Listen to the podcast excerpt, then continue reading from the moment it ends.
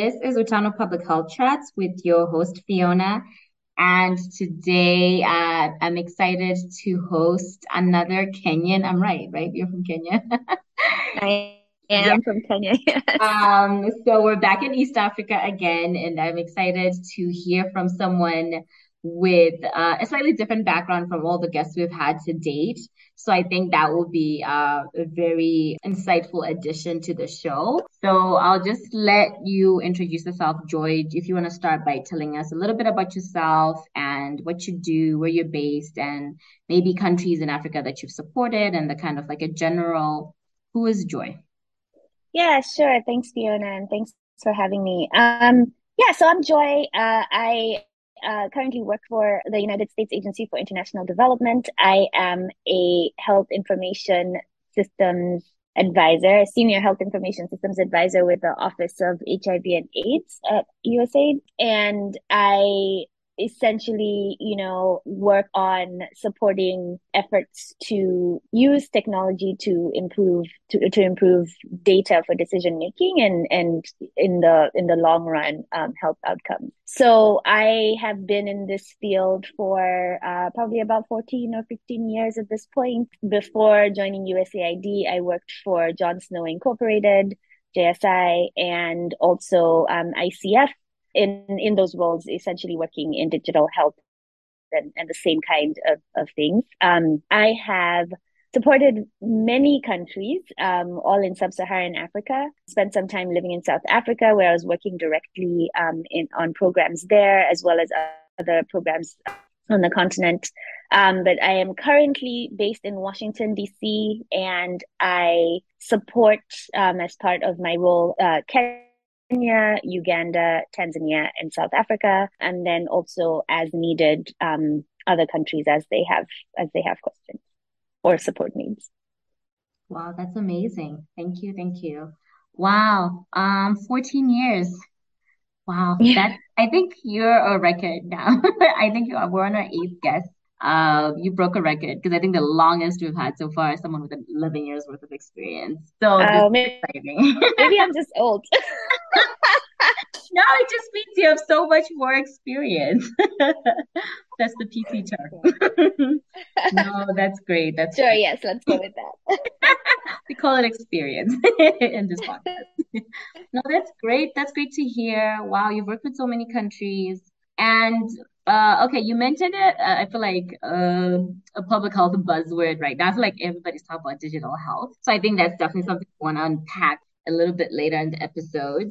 You also mentioned data.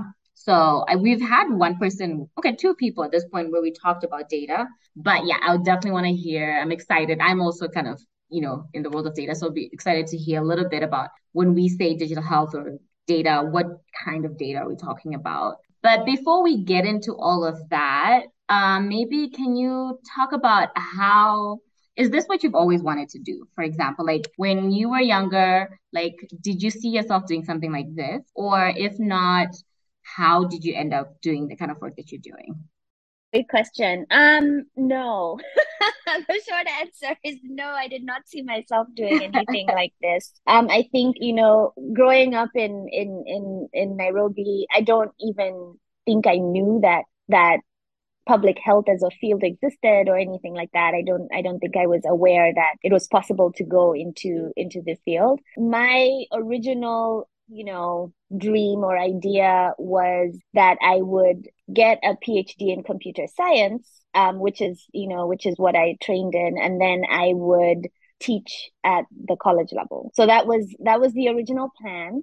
I did not end up getting that PhD. I got a master's degree in computer science instead. And at the time, sort of came to this epiphany that I wanted to be doing work that felt impactful, like not as multiple degrees of separation. You can go work for an organization and like they have a foundation and like that money is like used to fund other things that make an impact eventually, right? But I wanted to feel like I was closer to the impact, if that makes sense. So, and as a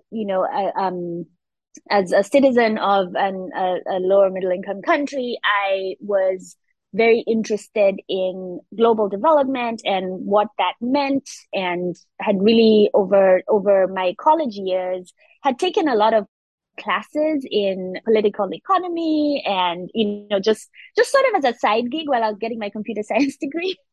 And so while I was getting my master's, I realized that I was really missing that side of things, and that I really did want to do work that was more related to giving back to the kinds of community that I had been raised in.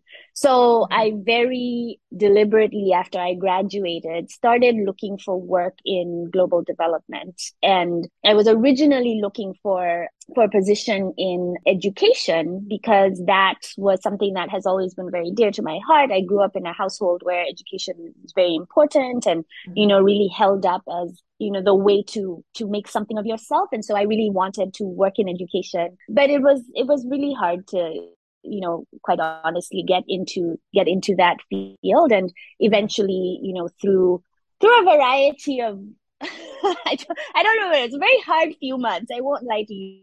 Right. Because not many people knew what to do with a master's in computer science, right? And also you come in, like, when you have that kind of degree, people feel that you are going to want a higher salary than what they can offer you as a starting salary in global development, right?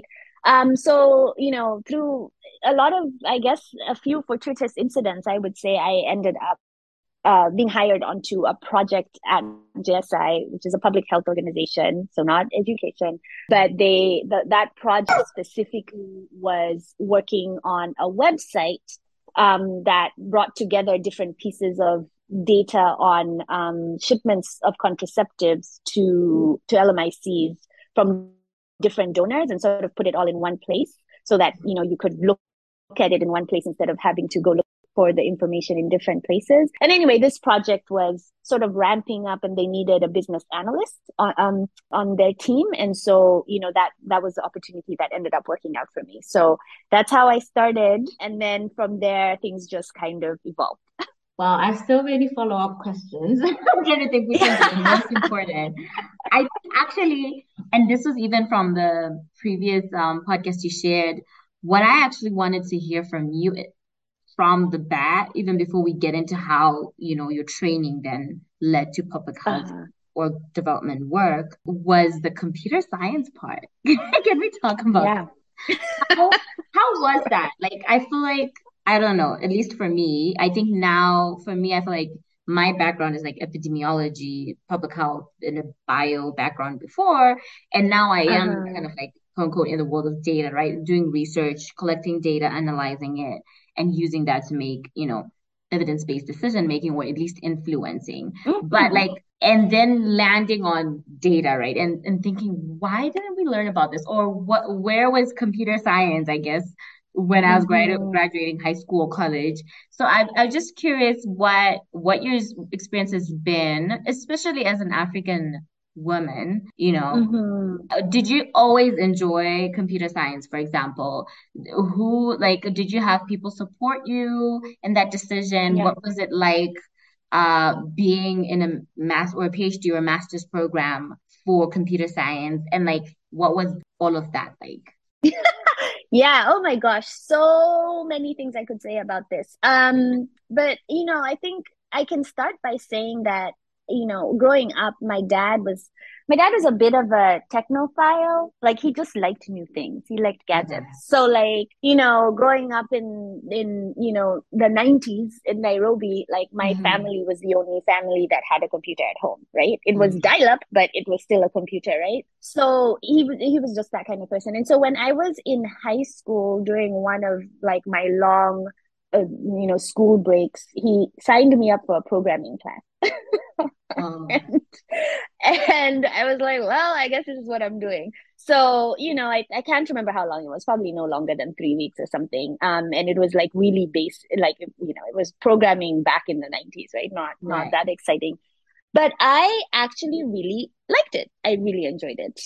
I like solving puzzles. I have realized later in life that what I like is I like solving puzzles. I like when things make sense. I like making things make sense, right? Mm-hmm. And so that feeling of I write a piece of code and then the the computer does what I tell it to do, like that feeling was, it's kind of addictive. And I think if you talk to any programmer, like that's really what makes them go back. Right? Mm-hmm. It's just that like, oh my gosh, like I made it work kind of thing. So I really enjoyed that class. And that's sort of what opened up this idea of computer science to me. I didn't really know what it was, but this, that was sort of the thing that made me start thinking of it as maybe something that I can do. So when I came to the US for college, I was lucky enough to go to a liberal arts college. People have different ideas about, what kind of schools are better or whatever. But for me, liberal arts really worked well because I was able to, do the computer side of things, but I could also explore other parts of my personality, right? So I was taking, as I said, I took a lot of political economy classes just because I was interested, right? Or, I was doing all kinds of other things while I was doing computer science. And so I probably didn't notice the male-dominated nature of the computer science program just because, like, that was such a small part of my existence in college, right? Mm-hmm. But I will say that I also had, I think my main story in most of my life, I think, is like I have been lucky to attract good mentors throughout my life. Mm-hmm. And so, while I was in the computer science program in college, I had two really great professors who were mentors to me and who really encouraged me and gave me opportunities for like internships and, during summer vacation and that kind of thing, and like opened the possibilities to me. And so because of them, actually, they were the reason why I was like, oh my gosh, I want to do this for other people. So mm-hmm. I want to go teach in a college, preferably a small college, and be this kind of mentor to other mm-hmm. students. And then I went to grad school. And I think grad school was the first time that I was doing all computer science all the time. I was in a PhD program where you could get your master's on the way, right? But everybody who was accepted as a PhD student. So I think that was really the first time that I became aware of, how male-dominated it was, how few minorities there were, or rather, I should say, African minorities. Mm-hmm. And then on top of that, being, so I was a woman, so I was a minority, and then I was, I was Black, so I was mm-hmm. even more of a minority. So like that intersection of being a Black woman in that program, it really was hard. I can't lie to you. I was good at it, but it was just hard. There were a lot of other factors to it, but I ended up just being pretty miserable, actually.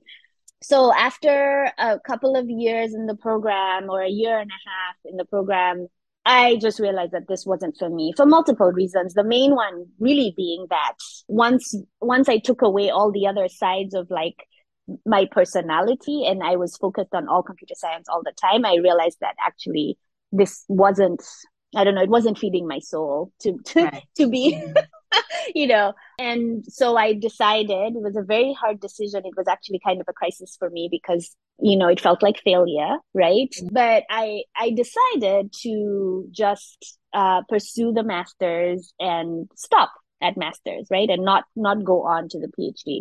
And that was it was really hard and required a lot of conversations and a lot of tears.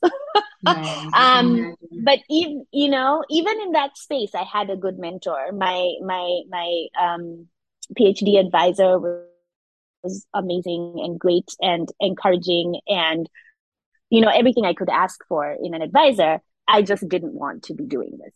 So that was my experience. I think, I felt like I spent a lot of time having to prove myself as a Black woman. And like every time I succeeded, people were surprised. And it took me a while to realize that was the dynamic.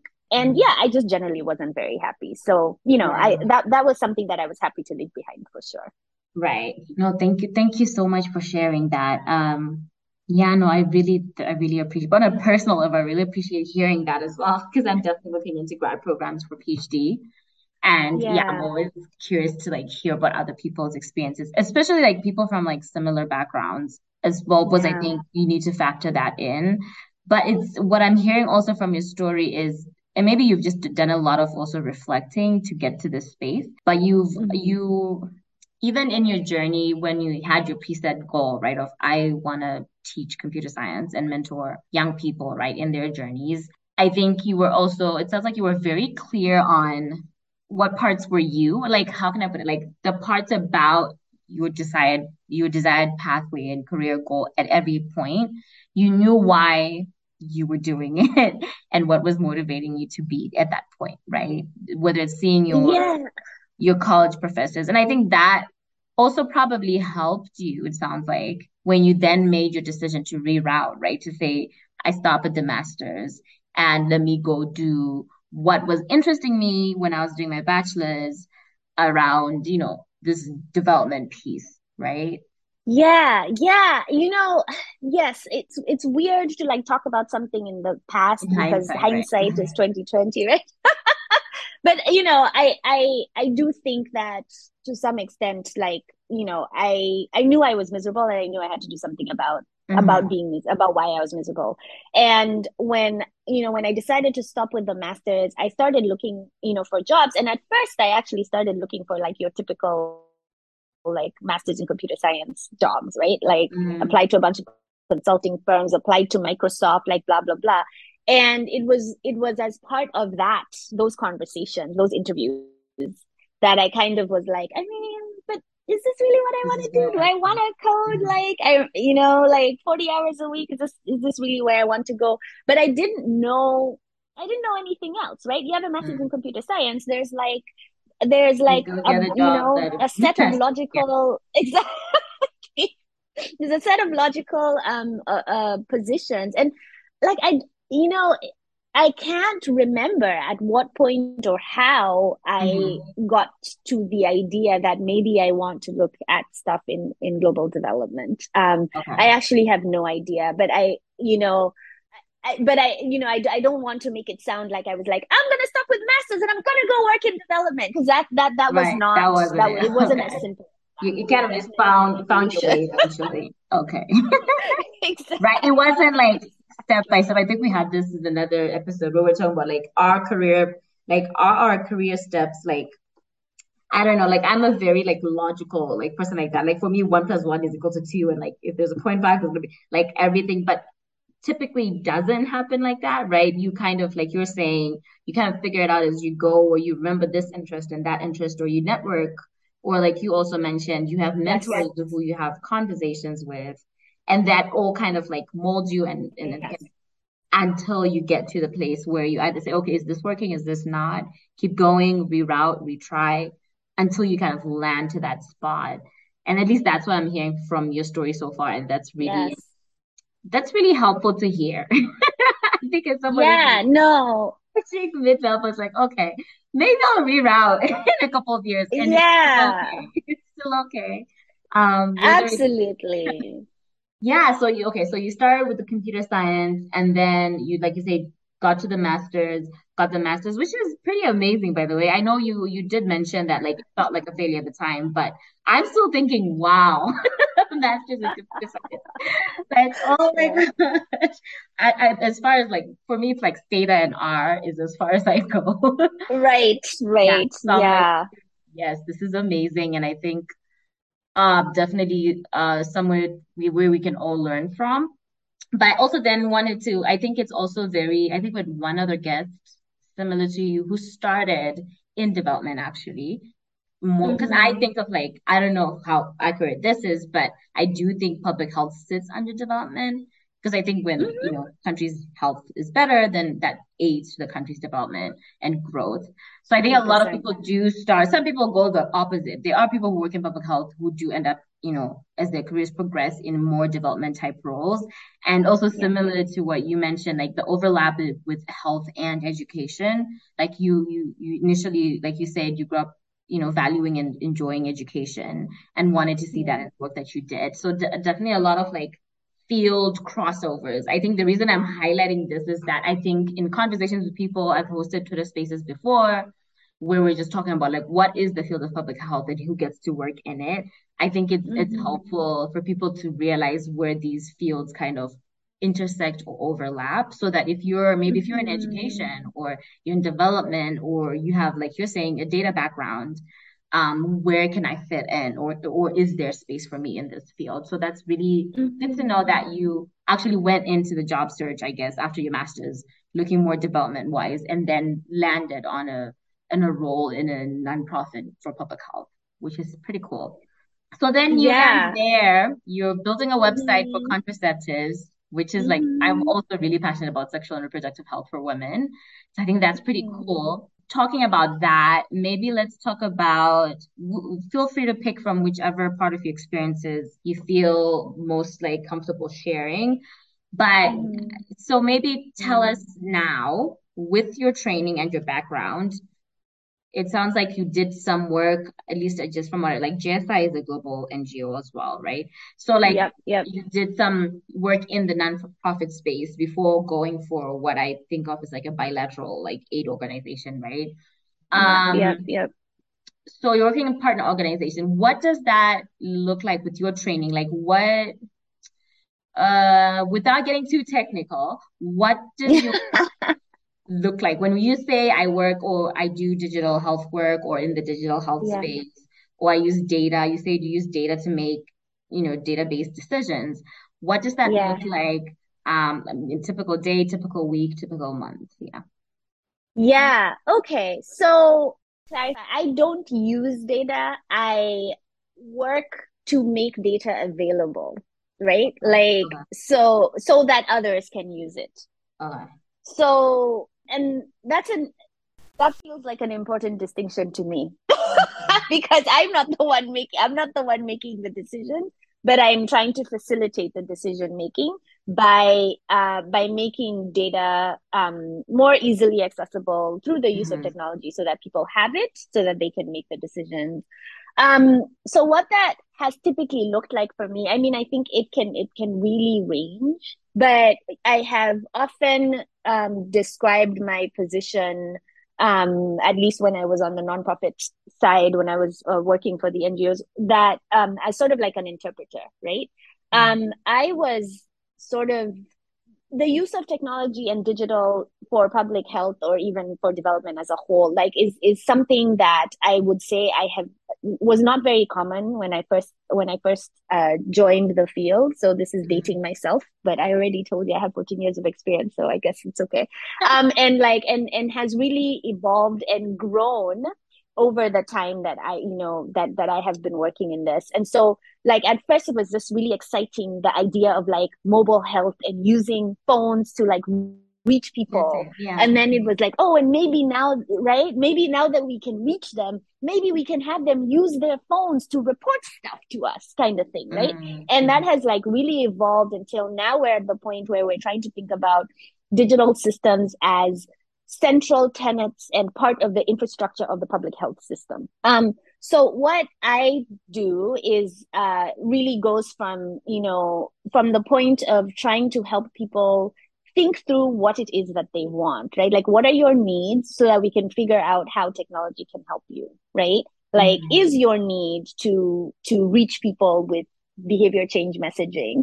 Or is your need to be able to get supply chain data from the facilities, you know, at the lowest level up to the central level, so that you can decide on you know, stock decisions and resupply decisions and that kind of thing, right? So that's sort of what I would call the more business analysis type of side of things, where it's working with people to figure out exactly what it is that they're looking for and helping to design something that helps to meet those needs. And then, you know, then it can range, you know, to the other end, which I would consider more the project management side of things, and which, you know, I think as my career progressed is sort of where I progressed, where it's less about necessarily doing that systems design and testing and that kind of thing, but more about managing the entire process, right? And like interfacing with the software vendors and keeping timelines and making sure things are working, and stakeholder engagement, making sure everybody's, you know, like people are bought in and people are, you know, are on board with what's happening and are fully informed and that kind of thing. So somebody else is doing the design and the software development and the, right. Yeah, exactly. And my role was really more just managing and making, trying to like keep all the ducks in a row and keep things going. So a lot of it is stuff that a lot of people in public health do anyway, like the stakeholder engagement part of things, the, just keeping, with any work, like you need to have someone keeping track of timelines and, and making right. sure things are moving forward, etc. But, with that additional aspect of understanding the technology and being able to think about it from that infrastructure, like that, what is the health information system and where does this plug into like the larger goals for the public health system for this country. Wow. Interesting. As you were just describing this, I was like, oh, the problem solving you were talking about, you're doing it. Yes. It is exactly. And that's why I love it. It's still problem solving, even though it's not necessarily your day-to-day is no longer right. The lines of code to do something. Yes. But it's still, there is a problem. There is maybe like you're saying, maybe a supply need, right? Or need to understand what supply is looking like for a country, for a region or something. And then you're trying to solve it using digital technology and data and data systems to kind of solve it and answer those questions. That part I understand. That I can follow. That's exactly right. Right? Yes, that's exactly right. You've done a great job of, of summarizing. Like, okay, because even in our organization where I work, we also just recently have now it's separate like digital health team. Like I feel like we started out 10 years ago, like it looked like, your typical any like NGO nonprofit, you had your HIV AIDS, you had your maternity, you had your, TB, whatever, like by disease area, by program area, and kind of like has evolved. But I do see a trend in the field in general to have digital health stand on its own and really think broadly, because it cuts across, right? These kind of like examples you're giving would be the same, whatever country, whatever context, right?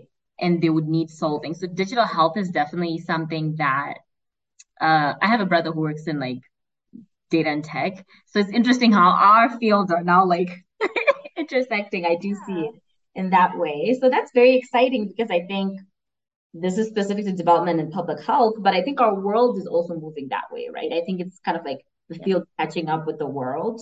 That's exactly right. Right? Oh man, who would have thought? That's exactly right. Yeah. And also your comment about how, like when we started out, like technology was kind of like this new, and I'm thinking even like the first time we had like, as a 90s kid as well, like I'm also aging myself here, but like thinking like when the first time you had a mobile phone, right? And it's within our lifetime, right? And then moving from like, well, now everybody has it and now it's a smartphone. And now we can do so many more other things with these same mobile phones. And like you're saying now, we're even talking about self-testing for COVID, right? Or even like during the pandemic when people, I think Facebook was doing the same thing. A lot of these social media platforms or different platforms where we were self-tracking symptoms, reporting it, and hopefully that gets aggregated to like national or subnational systems. And it's all in the palm of your hand. Yeah, exactly. 20 years ago. And that's pretty amazing that you get to be part of like, I guess, the solution for like that merging, because I think it's very important. Yeah, it's been a lot of fun. And just to add to that, I know you were about to move on to another question, but just like, just thinking about the fact that even like countries are now trying to be more deliberate about how they deploy technology in their public health systems, right? Like before it used to be every NGO who had a good idea would just come in and be like, we're going to use cell phones for these community health workers to report blah, blah, blah. And then like that poor community health worker would have like 5 phones and they would need to report like, to 5 different phones and that kind of thing. And now, like, ministries of health are like taking a step back and saying, no, we need to have like a plan, right? Like, what is our architecture for the public health information systems so that that community health worker only has to use one device, and that device gets, you know, that information gets to all the people that need it to be able to make their decisions. So it's becoming way more systematic and structured, which is a great thing. And I get to be part of those conversations. Like, how do you govern this? How do you like think about this systematically? And that's a lot of fun. I guess we're different because I'm like, that's not. I'm like, it's so fun. It is fun. The problem solving part of it is absolutely fun. What I'm thinking, not fun, is the stakeholder engagement, which I do enjoy doing, by the way. But actually, this was going to be one of my follow-up questions I'd forgotten, but you brought it back up, was, so what's that like? Especially now, I think you're a good person to answer this, given like how far you've progressed in your career and kind of, so like you mentioned, you start out with the technical pieces and now you're using that knowledge, right, to inform project management, to inform, like you're saying, answering these like big questions of like, how do we build these systems? How do we actually think this through?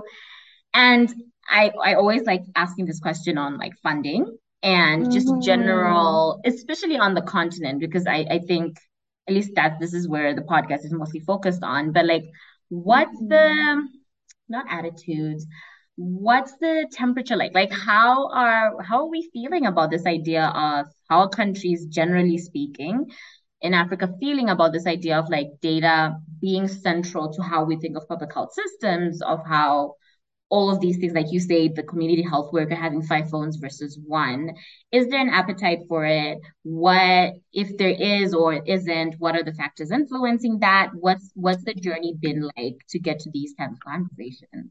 Yeah, I mean, I think there's definitely an appetite for it. I think there is a widespread acknowledgement that with better data, you get to make better decisions. I think where we tend to see a little bit of, you know, for lack of a better word, a breakdown is the reconciling that comes with a cost, right? Mm-hmm. I think that a lot of countries are used to having as part of their budget all the paper forms that are needed for reporting, right? Like nobody's going to question the fact that every facility needs, a register, a client register, or, you know, a product register or whatever, right? Like nobody is standing there pushing back and saying, no, that's expensive. We don't need that. Because we, you know, that is something that is entrenched in the public health system. I think data systems are still kind of newfangled, quote unquote. So while people understand the need for better data, and there's definitely, I wouldn't even say an appetite, I would say a hunger, right, for better data faster to be able to make decisions, there is a bit of a disconnect about what it takes to implement a good data system and to maintain it. And, you know, there's a lot of resistance to finding the budget, especially for the maintenance side of things, because the implementation side of things tends to be covered by a donor, right?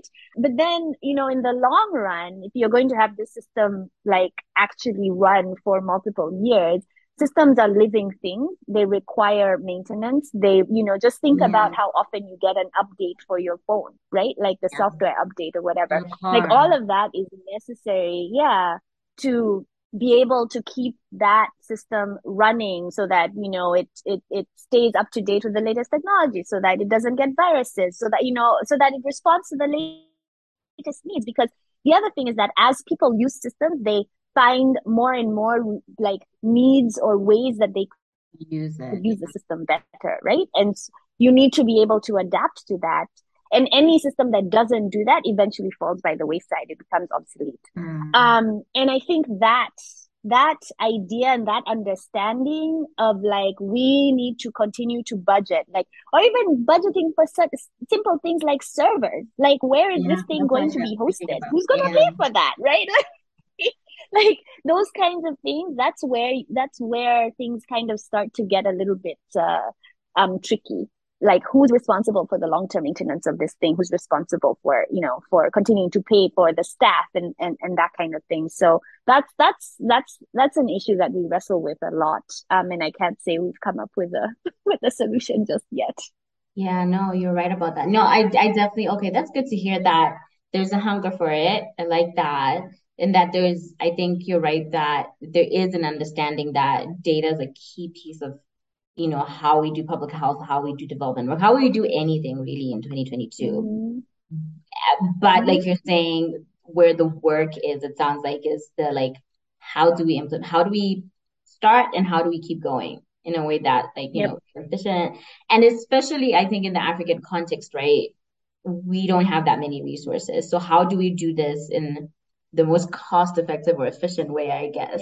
Yeah. And what are we not paying for in order to pay for this? Like, you know, those are the hard decisions and the hard conversations, right? Like, yeah. Oh, man. Yeah, no, I had a glimpse of this when I was doing health workforce planning, which, again, I feel like is across the, like, it's not a disease area.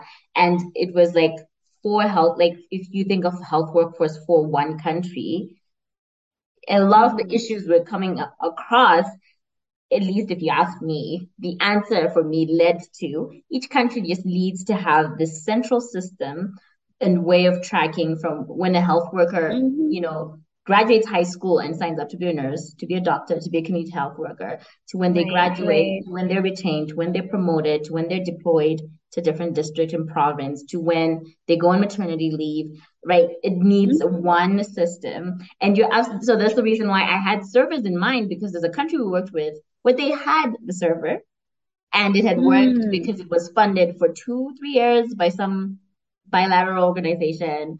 And then it stopped because the funding stopped. And then you resort back to paper. And then that's where you have retention losses and you don't know where all these nurses that graduated this year ended up because we don't know how to track them. And that means all those health posts go without nurses. So data is very important. So see, you understand what I do. I can't imagine now doing that at an even, because at least that was the health workforce, right? Which I mean is a big part of public health. But thinking about this even broader is like, for example, like you're saying, working with ministries of health, but at a national level, I can imagine how expensive that is. And to be having those, to be a decision maker from whichever side of the table, right? Making those, like you said, what are we not paying to pay for this? I think that's a big, big question. And like, and it's not for today only, right? It's for the next 5, 10, 15 years. And it's probably going to keep growing is a big thing. But yeah, I think you then answered like, what are the challenges that you come across in the field? But you're right, it is exciting to kind of, I would love to be a fly on that wall in this conversation. Yeah. I mean, it's fascinating, and there's always new things. Like, you know, when you start talking about collecting people's data, like people's health data, and you start asking questions about privacy and security, and like where are things stored, and some countries have policies that, you know, their citizens' data cannot be stored on the cloud. It must be stored, you know, in that country, but then that country does not necessarily have the infrastructure for, you know, for large scale servers and that kind of thing. And so there's so many nuances and so many aspects to it, and it's tricky, it's hard. But I think my general approach is to try to listen first as much as possible. I think people know what they want and know what they need, and you know, you need to give them a chance to talk about it and figure things out. But yeah, there's a lot of tricky and knotty issues that come with digital health and information systems, especially in public health, because there's a lot of sensitive information. Yeah, the information is sensitive. It's not, it's different. It's not like, I don't know, the types of toothpaste that exist out there. Yeah. It's sensitive, but yeah, I completely understand. But this must be, I guess, kind of like following up to what you just explained or described. I guess I'm thinking this must feel so fulfilling for you, but let me not assume and ask, what are the things you love most about the work that you do? Oh, yeah. I mean, you're right. It does feel fulfilling. I enjoy my job. I like my job. I think, you know, that's such a hard question to answer. First of all, I enjoy bringing people along on the technology journey. I enjoy when people who were unsure or maybe a little bit intimidated by the idea of technology, like feel empowered in their use of technology and in their in being able to ask for what they want out of technology. I, of course, as a Kenyan living in the US, I enjoy the fact that this work allows me to continuously interact with people from the continent, right? Mm-hmm. I really enjoy that. And yeah, and I like, you know, back to the point of like wanting to feel like the work I do has an impact. This feels impactful to me. It feels like, you know, someone who's not into digital health may not really necessarily like, it's very hard to point to a specific system and say like this thing like improved health outcomes, you know, because there's so many other things that come with it. But like I feel strongly that, you know, giving people the information they need at the time they need it, and good quality information, right? Because that's the other piece of the information of the work. It's not just about the data, but it's also the quality of the data and how using digital systems improves the quality of the data that is being used to make decisions. Like that feels really impactful to me. So yeah, absolutely, I like my job. I mean, we all want to, you know, be there, guys. If you want to work in public health, here you have it. People enjoy their job in public health. No, that's amazing. And absolutely, for me, at least one, and I think in this example, this has been a recurring theme in our season so far, is COVID is a good example of that. I think, at least for me, I think being in public health and deciding to take this career has always been hard, which is what I've always asked people, what do you tell your family you do for a living? Because it's always been hard for me to explain. Oh my God, yeah. I can't explain it.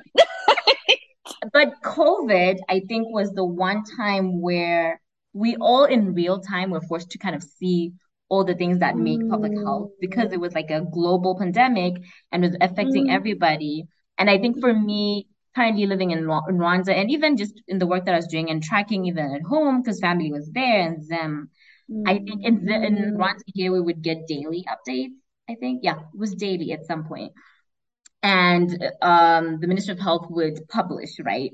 Today, this number of people were tested. This number of people tested positive, and certain number of people are critical. Certain number of people passed away. And then, as the pandemic evolved, right, even then started adding number of people vaccinated, first dose, second dose, third dose. I think Rhonda is doing an amazing job with that.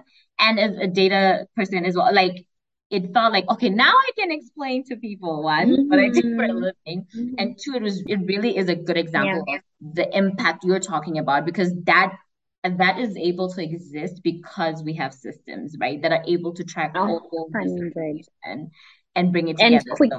And quickly. Quickly, right? Because then people will be like, wait, are these really today? Or is it 2 days ago? Is it 3 days ago? How do you ensure that the moment someone tests positive, that piece of information gets to where it needs to be so that people can really get a sense of like, oh, okay, we have X number of people who have COVID right now. How do we stop it from spreading? So digital health, man. Digital health. Digital health was at the core of the COVID pandemic, especially when, you know, you're met with deniers, right? We were met with people who were like, this is not a thing. Nobody's getting this. Nobody's dying from this, whatever. I think for me, that was my resource to point and say, no, look at this graph, look at these numbers, especially from like ministries of health, from, you know, sources of information that people would trust. So that's, absolutely. Your work is very impactful. At least you have people like me who appreciate it. I think we've been having too much fun, Joy, but we need to start slowing down. I think before we start talking about like your word to the wise, I know your like background isn't like traditional in the sense that you didn't like, I don't know, you didn't train as a doctor or a nurse or like, you know, a primarily public health training, but I do think you've worked in public health long enough. So I really would be curious to hear, given your experience to date and your background, and like you say, the kind of questions you are helping answer and inform in your work, how you would either A, define public health, Or B, what public health or working in public health, like what does that mean to you when you say, you know, I work in public health or I use my background in the field of public health? What does that mean to you?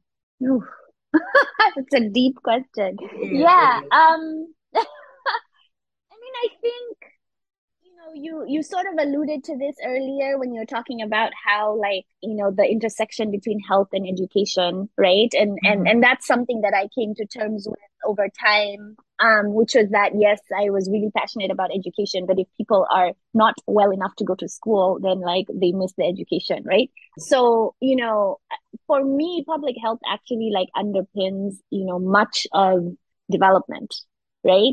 People cannot be productive individuals if they're not well. And so public health, you know, is about making sure that or building resilient health systems so that people are well, so that they can be productive. I think it has huge impacts on development, economic development and that kind of thing, right?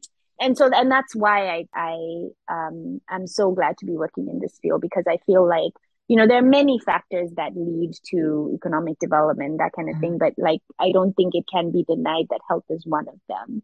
Right. Well, health is and, you know, and is definitely a pillar and is an underpinning for just general people's well-being.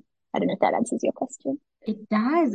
I love it. I love this version. I also think that, oh my God, this is so layered. I should do a qualitative paper on my podcast. I have decided. There's so many themes that I keep unlocking. Whenever I ask people this question, like, it's like, I don't know, it's the gift that keeps on giving, because today with you, I'm realizing that as people kind of like progress and work more, and depending at which quote unquote, like level you're working, I think that how you think of healthcare or public health is different. You brought in a health systems level. I think the other person, like we had one other person who brought in this as well. But you work more at the macro level at this point in your career, you like you mentioned. So you do tend to think of it more as like the system as a whole and how it designs. Yeah. In order to go back to the individuals, like you're saying, the economic development, and you know, make sure that we have basically a population, like you said, that are able to function, right? So it's the same thing. It's just like, my friend was right. We had a guest here who said it's an elephant, and depending on where you touch it, right, you describe it that way. Yeah, that's a very good point. Yes, I would agree with that. And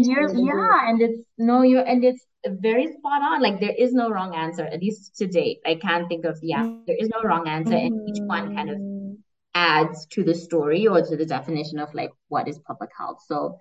No, you're absolutely right. And before we move on to like our last set of questions, I just wanted to also highlight to you, I just wanted to run parallels with what you said at the beginning when you talked about your decision, like why you wanted to go into education, academia. I think you said you wanted to be like your professors who were mentoring you in undergrad, because they were really good at like teaching you and like guiding you and all of that.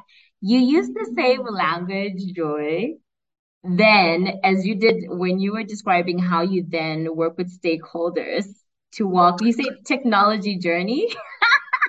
Oh, interesting. So you're doing it. That's what I just wanted to highlight. He's like, you're doing what you wanted to do. Oh, thank you. Which I think is super cool. I think it's super cool to think of our careers as like, I think I tend to sometimes, at least especially earlier on in my career, like 5, 6, 7 years ago, I was so focused on like a role, an organization to be working at. And that if I was doing that, I would absolutely be doing what I felt was my purpose at the time, right? But it can look different and still be exactly what you want, which I think is pretty cool. Yeah, absolutely. Absolutely, yeah. You're still doing the health and the education. I think so. In my books. Thank you. I appreciate that. I do. I can't imagine.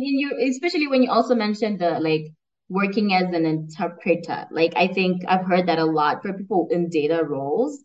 I I think we had another guest who was an M&E specialist, and she was saying the same thing, right? That half of her work tends to be taking this language, explaining it to people who only understand in this language, because we're all trying to do the same job, right? That's teaching, I think, in my world. Yeah. So given all of this, how you define public health, how you've gotten to the work you're doing now, last two questions. I think we'll consolidate into two questions. Advice to a younger version of yourself. And you feel free to, like, if you want to answer this all in once, I think a lot of people tend to.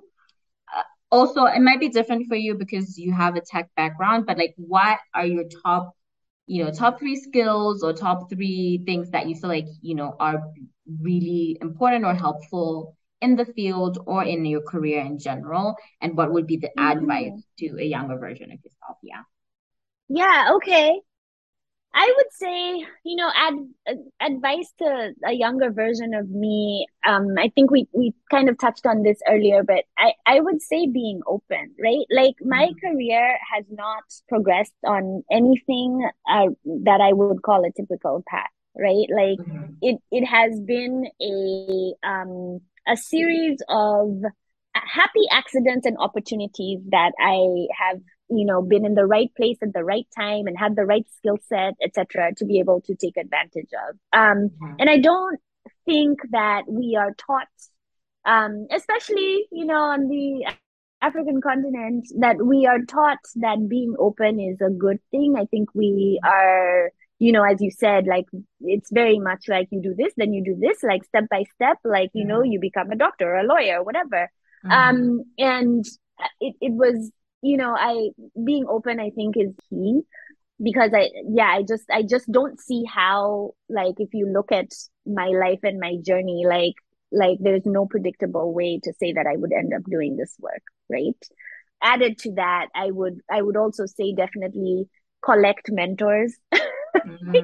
I think, a huge part of my career journey has been having people that I can talk to, who listen to me, who hear me, who see me, see my skill set, see me clearly as a person, and who I can look at as examples and look to as role models, right?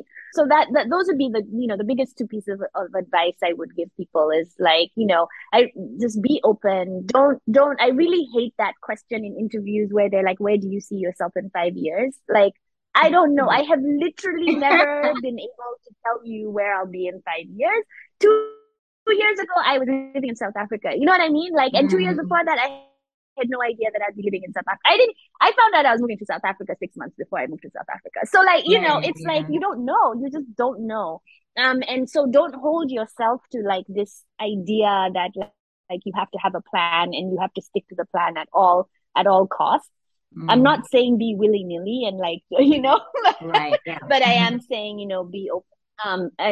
And but also, have people in your life that you can talk to and that that you can look to as role models. And then in terms of biggest skills, like, it's interesting because, yes, I have a tech background and yes, it has been very helpful to me in my career. There's no doubt about it. But I would say, like, at this point in my career, and I think what has allowed the person with a tech background to progress in the field of public health has really been, in a large part, my people skills, right? I feel like I alluded to this a little bit about listening first. I feel I try to hear people and hear what it is that they're looking for and respond to the need, right? Rather than coming in with my ideas about what needs to happen, right? And I think people respond really well to that. People respond to a person who is listening to them. Right. Right? Especially in our field, I mean, let's be honest, like, there tends to be a lot of top down, the way that the work is done tends to be very top down. And so I think, like, that ability to listen to people, and yes, we all have constraints that we're working within, but at least trying to work with people to meet their needs, I think, is very important. And So that's like the very much a stakeholder engagement piece, right? Like how do you bring people along with you if you're not listening to them? Right. You have to listen to them.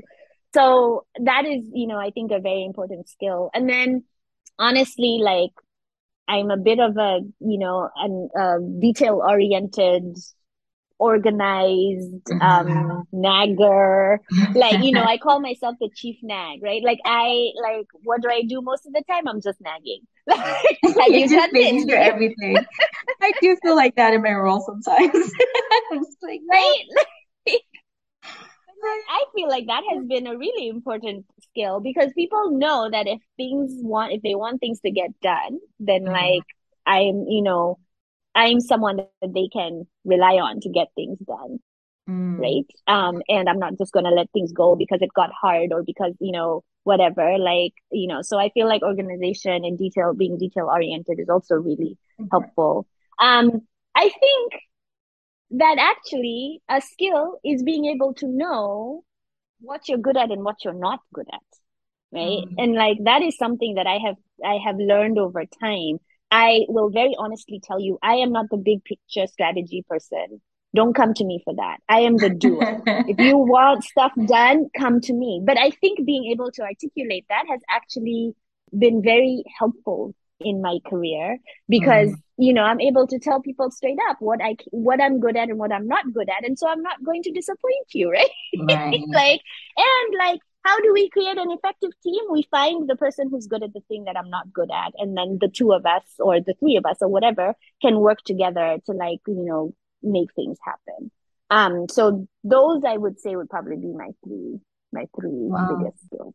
That's so impressive. So you said be open and have mentors, and then you said on the skills, you said people skills in general, and then you said listening and being detail oriented and organized. Okay. Yes, and then knowing what you're good at and what you're and then being good self-aware at, and being able to articulate that. What, strengths are and leaning into them. Yeah. Yeah. Exactly. Mm-hmm. Okay. All right. I can do that. Okay. That sounds easy.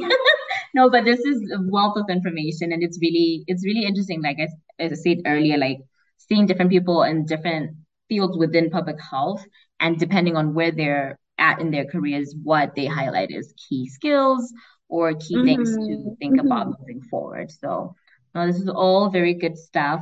Yeah, no, thank you for just sharing and sharing your whole journey as a whole.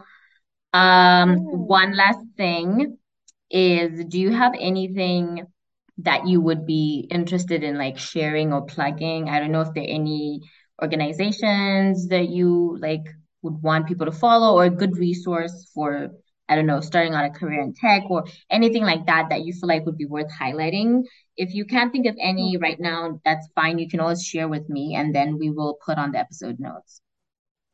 Okay, yeah, let's do that because I can't think of anything at the moment that you want to flag, right? To young people in Africa, like absolutely need this, right? Yeah, definitely. Yeah, I can always follow up with you on that.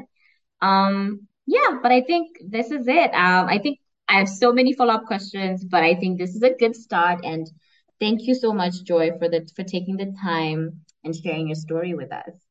My pleasure. Thank you for having me. And I'm happy to answer any of your follow-up questions, should any of them be burning. But yeah, thanks for having me. It's been a lot of fun. All right. Thank you. This has been Utano Public Health Chats with your host, Fiona. And today we had Joy Kamunyori from Kenya.